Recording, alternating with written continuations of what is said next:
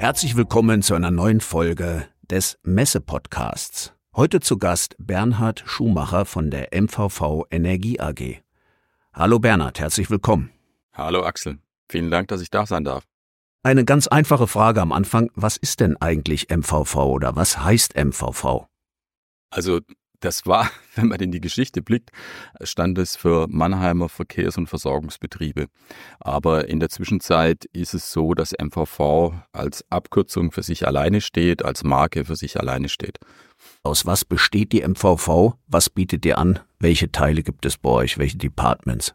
Wir sind ein Unternehmen, das natürlich zunächst mal äh, in der Energieversorgung unterwegs ist. Und wir haben unsere Geschäftsfelder in vier unterschiedliche Einheiten aufgegliedert. Das eine ist zunächst mal der Bereich, aus dem auch ich komme. Das sind die Kundenlösungen, also das sind eben die Privatkunden, Gewerbekunden und dann eben Industrie- und Geschäftskunden und äh, Commodity Services. Dann sind wir unterwegs im Bereich der neuen Energien. Darunter sind unsere MVV-Umweltaktivitäten in Deutschland und UK äh, beispielsweise aufzuführen. Die internationalen Aktivitäten der UVI, die eine hundertprozentige Tochter der MVV ist. Dann natürlich als Energieversorgungsunternehmen im Bereich der Erzeugung von Wärme beispielsweise und natürlich auch im Betrieb der Netze. Und wir haben ein Portfolio auch an Stadtwerken, mit denen wir intensiv zusammenarbeiten. Als zwei prominente Beispiele die Stadtwerke Kiel oder die Energieversorgung Offenbach. In welchem Bereich bist du denn tätig? In welcher Funktion?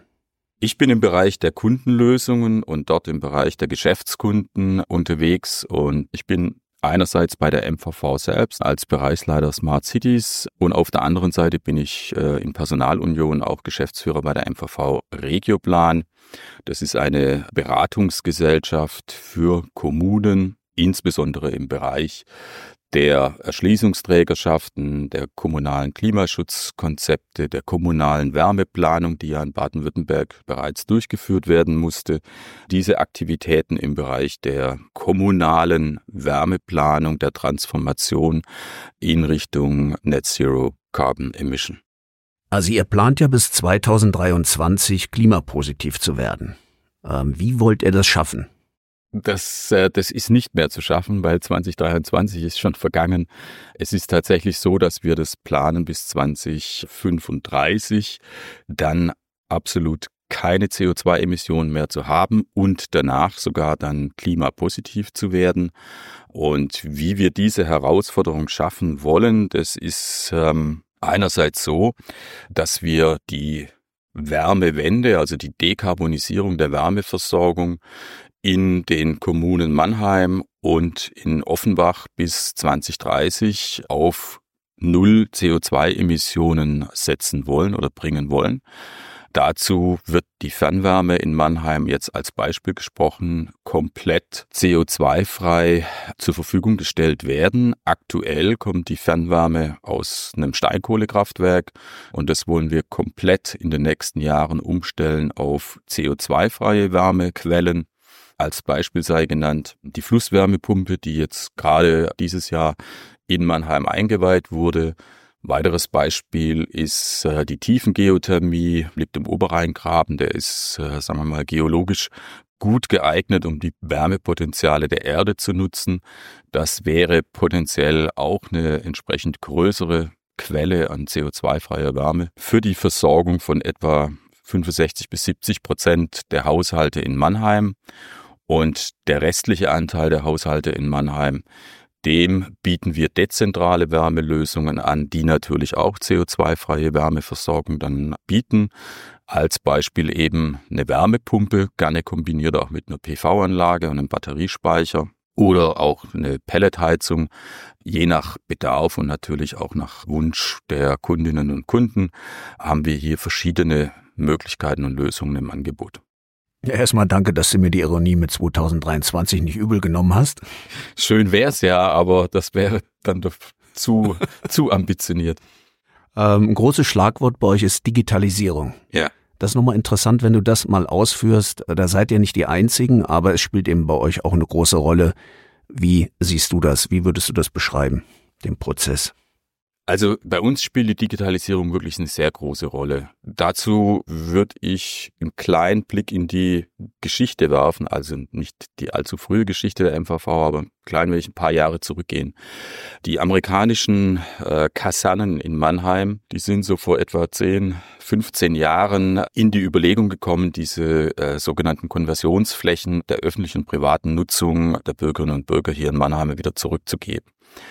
Da hat sich die Stadt Mannheim dann letztendlich äh, sehr mutig nach vorne gewagt und gesagt, wir kaufen diese Flächen auf, hat eine eigene Tochter gegründet, die MWSP, die sich dann eben um die Transformation dieser Flächen in Richtung Nachhaltigkeit und modernes, inklusives Leben gekümmert hat. Damals, als die Amerikaner dort gewohnt haben, hatten wir einen etwa 60 bis 70 Prozent höheren CO2-Ausstoß fürs Wohnen. Also das heißt eben die Wärme in der Wohnung, das warme Wasser in der Wohnung, aber auch die Stromversorgung in der Wohnung.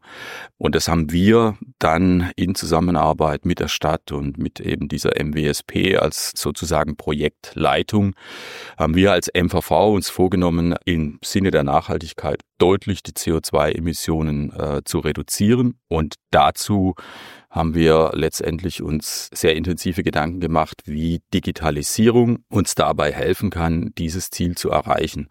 Und ein Punkt, den man besonders im Blick haben muss, ist eben, wie kann ich auch dezentrale erneuerbare Energien in die Wärmeversorgung und in die auch Stromversorgung der Haushalte vor Ort integrieren.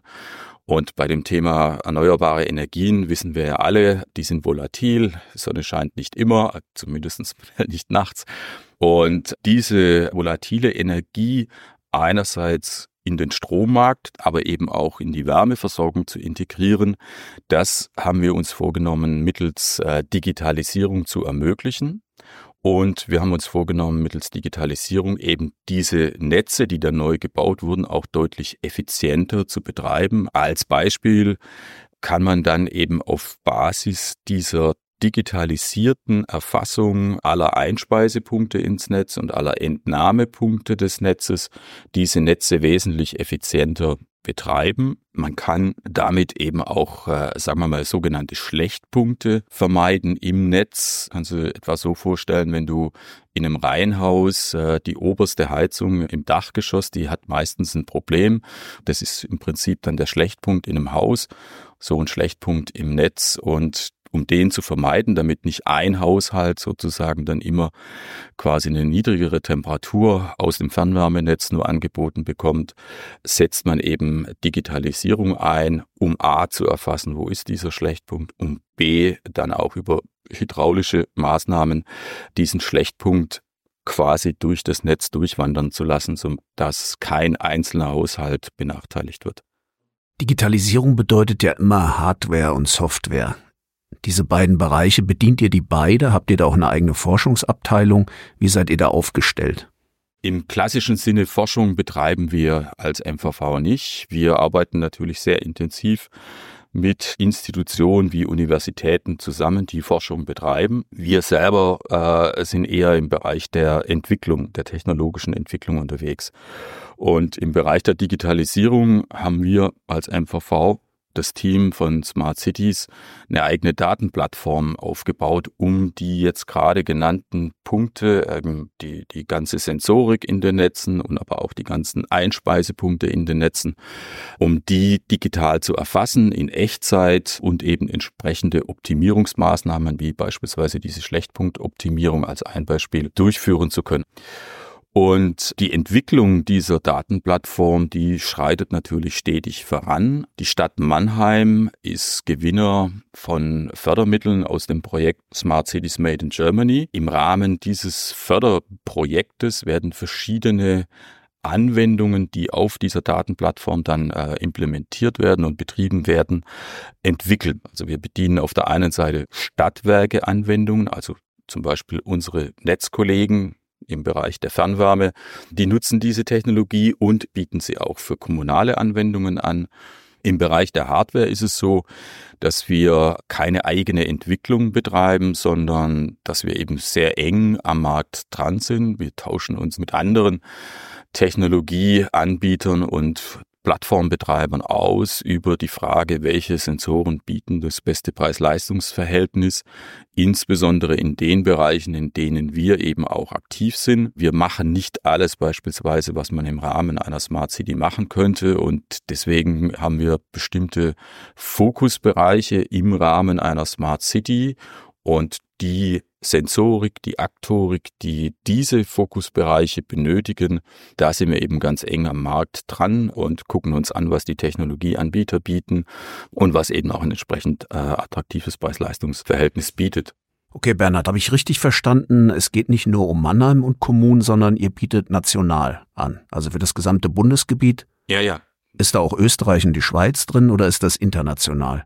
Zunächst mal sind wir aktuell sehr damit beschäftigt innerhalb des eigenen Netzwerks. Auf der anderen Seite haben wir natürlich auch einige Stadtwerke jetzt hier in Deutschland als Kunden gewinnen können und mit denen äh, sind wir aktuell schon sehr gut äh, beschäftigt. Also wir haben aktuell jetzt nicht äh, im Blick international zu gehen. Wir machen Austausch mit Schweizer Kollegen, mit österreichischen Kollegen, mit dänischen Kollegen, insbesondere die dänischen Kollegen natürlich auch im Bereich der Wärmeversorgung, die dort ja eine Vorreiterrolle innerhalb Europas eingenommen haben. Aber wir haben jetzt in der Schweiz oder in Österreich oder in Dänemark noch keine aktive Kundenbeziehung aufgebaut. Jetzt bist du ja der Spezialist für Smart Cities. Vielleicht nochmal, wie würdest du Smart City definieren oder wie würde eine optimale Smart City für dich aussehen? Und gerne auch, weil da bist du ja der Experte für smarte Wärme. Wie bindet sich das ein? Also da muss man, glaube ich, ein bisschen äh, zunächst mal abschichten. Also wenn man mal mit Smart City anfängt, das ist natürlich zunächst mal etwas, was sehr groß ist. Und zwar es fasst in der Endvorstellung eigentlich zunächst mal eine Stadt, die ähnlich wie ein Organismus in der Lage ist, ihre Umwelt wahrzunehmen. Eben über, so wie der Mensch jetzt sozusagen mit Sinnen ausgestattet ist, ist dann diese Stadt eben entsprechend mit Sensorik ausgestattet und hat damit die Möglichkeit, auf die Veränderung der Umwelt entsprechend sinnvoll zu reagieren. Und es umfasst natürlich die Bereiche, jetzt sagen wir mal, eine Smart City hat natürlich eine digitale kommunale Verwaltung. Sie hat ein digitales Gesundheitsangebot, sie hat ein digitales Schulungsangebot, all diese Dinge. Dann natürlich die Bereiche, die jetzt eher infrastrukturseitig betroffen sind, eine komplett CO2-freie Stromversorgung, Wärmeversorgung, Mobilität, nachhaltig, inklusiv und trotzdem resilient und natürlich unter den Vorgaben einer DSGVO, also sicher dass die Daten nicht missbraucht werden können und auf der anderen Seite aber auch, dass sie natürlich nicht gehackt werden kann. Ne? Also das ist so die große Vorstellung, dass wir eine liebens- und lebenswerte Stadt haben. Wir bedienen einen Teil davon als MVV. Die smarte Wärme integriert sich in das Konzept der Smart City zunächst mal mit dem gleichen gedanklichen Ansatz, dass ich versuche, in dem System Wärmeversorgung mittels Digitalisierung, mittels Sensorik, mittels Aktorik, die ich aktiv ansteuere, steuern kann, dass ich also versuche, darüber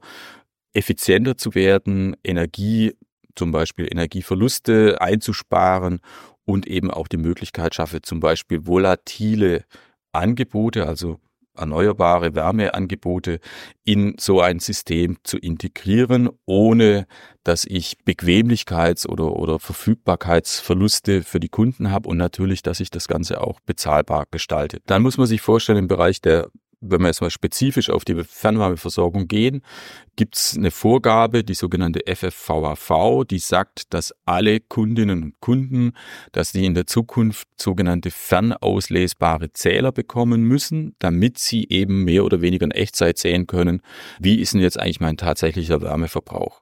Der Hintergedanke ist so ein bisschen auch, äh, das Fernwärmesystem, sagen ja manches etwas intransparent und ich kann selber nichts machen, um Energiekosten einzusparen.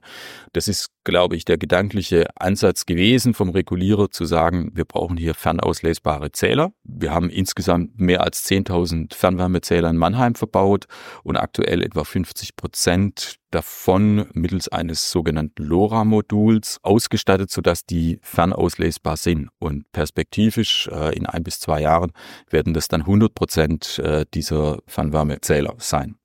Dann auf der anderen Seite gibt's Hausanschlussstationen und diese Stationen sind im Moment sozusagen blind und taub und nicht ansprechbar. Auch die wollen wir letztendlich intelligent machen, also mittels Sensorik erfassen, wie ist denn jetzt eigentlich die tatsächliche Temperatursituation an diesem Hausanschluss. Das hat nämlich deswegen Relevanz, wenn die zurücklaufende Wärme eine hohe Temperatur hat, dann ist die Effizienz des Gesamtsystems schlechter. Das heißt, alle Fernwärmenetzbetreiber sind eigentlich bemüht, eine möglichst geringe Rücklauftemperatur im Netz zu haben. Und dann gibt's halt manchmal Kunden oder Kundinnen, die da mit höheren Temperaturen wieder in den Rücklauf gehen. Und das bringt dann einen höheren Energieverlust beziehungsweise eine geringere Effizienz. Also um das zu erfassen, ja, wo sind da jetzt sozusagen vielleicht in Anführungszeichen solche Übeltäter, hilft eben auch diese Sensorik. Und dann hilft es natürlich auch, wenn ich jetzt für die Gesamteffizienz des Systems dann bestimmte Hausübergabestationen auch ansteuern kann und dort beispielsweise dann eben auch dafür Sorge tragen kann, dass jetzt die Menge an Wärme, die geliefert wird, als Beispiel erhöht oder reduziert wird, um die Versorgung dieses Haushalts zu optimieren. Die Energiewende ist ja von der Politik forciert worden, aber eure Ziele erscheinen mir ja noch ambitionierter zu sein als die politischen Forderungen. Ja. Ist sie sozusagen hinten dran über dem, was ihr eigentlich vorhabt?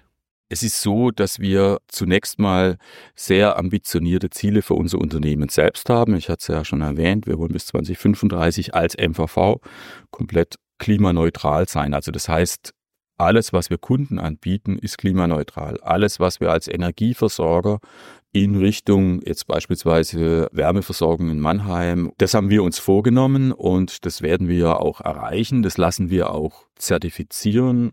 Was jetzt die Unterstützung der Politik anbelangt, muss man sagen, ich hatte es erwähnt, die Stadt Mannheim beispielsweise, die in diesem Bereich sehr eng mit uns zusammenarbeitet. Also wir haben Joint Venture gegründet nochmal, das sich vorgenommen hat, mittels Digitalisierung die Dekarbonisierung der Kommune voranzubringen. Und dieses Joint Venture setzt eben auch die Projekte im Rahmen dieses Förderprojekts Smart Roots um. Und die MVV liefert die Technologie, das Management, Projektleitung, also all diese kommen über das Joint Venture von der MVV. Damit will ich sagen, da erfahren wir durchaus ja auch eine, eine Förderung. Ja, also die Stadt Mannheim hat 18 Millionen für dieses Smart Route Projekt insgesamt zur Verfügung gestellt. Davon 12 Millionen kommen vom Bund. Also von daher kann man schon äh, sagen, da unterstützt uns die Politik auch finanziell. In anderen Aspekten ist es so, die Stadt Mannheim hat sich ja auch beworben im Rahmen dieser Green City Deals als eine von 100. Zehn von den 100 sind ausgewählt worden von der EU, mit den von ihnen entwickelten Maßnahmen hier auch unterstützt zu werden und wünscht sich da durchaus die Stadt Mannheim auch eine stärkere Unterstützung aus der EU, sowohl von der Geschwindigkeit als auch natürlich von den verbindlichen Zusagen. Sagen wir mal, dass da auch Gelder fließen, weil die Transformation in Richtung äh, Klimaneutralität, die kostet einen hohen Betrag, also muss ein hoher Betrag investiert werden. Der wird sich in der Zukunft dann auch refinanzieren, aber das wird nicht ohne Fördermittel gehen und wir alle kennen ja die aktuelle Diskussion mit Fördermittelzusagen vom Bund, dass das alles ein bisschen schwierig gerade ist mit der Finanzierung. Okay, wenn sich Zuhörer jetzt mit dem Thema weiter beschäftigen wollen oder auch mit euren Projekten, welchen Weg würdest du vorschlagen?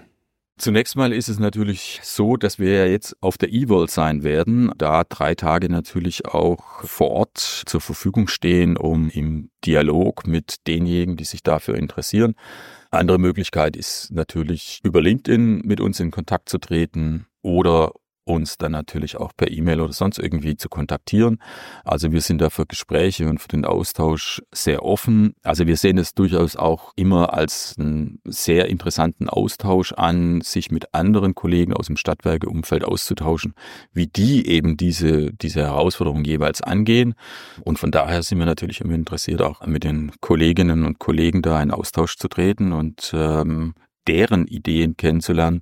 Man muss ja nicht immer alles selbst erfinden und selbst entwickeln, sondern kann sich ja gegenseitig da auch unterstützen und voneinander lernen und voneinander äh, profitieren. Ja, da wünsche ich einen guten Austausch. Vielen Dank für das Gespräch. Das war Bernhard Schumacher von der MVV Energie AG. Herzlichen Dank, alles Gute. Danke dir, Axel.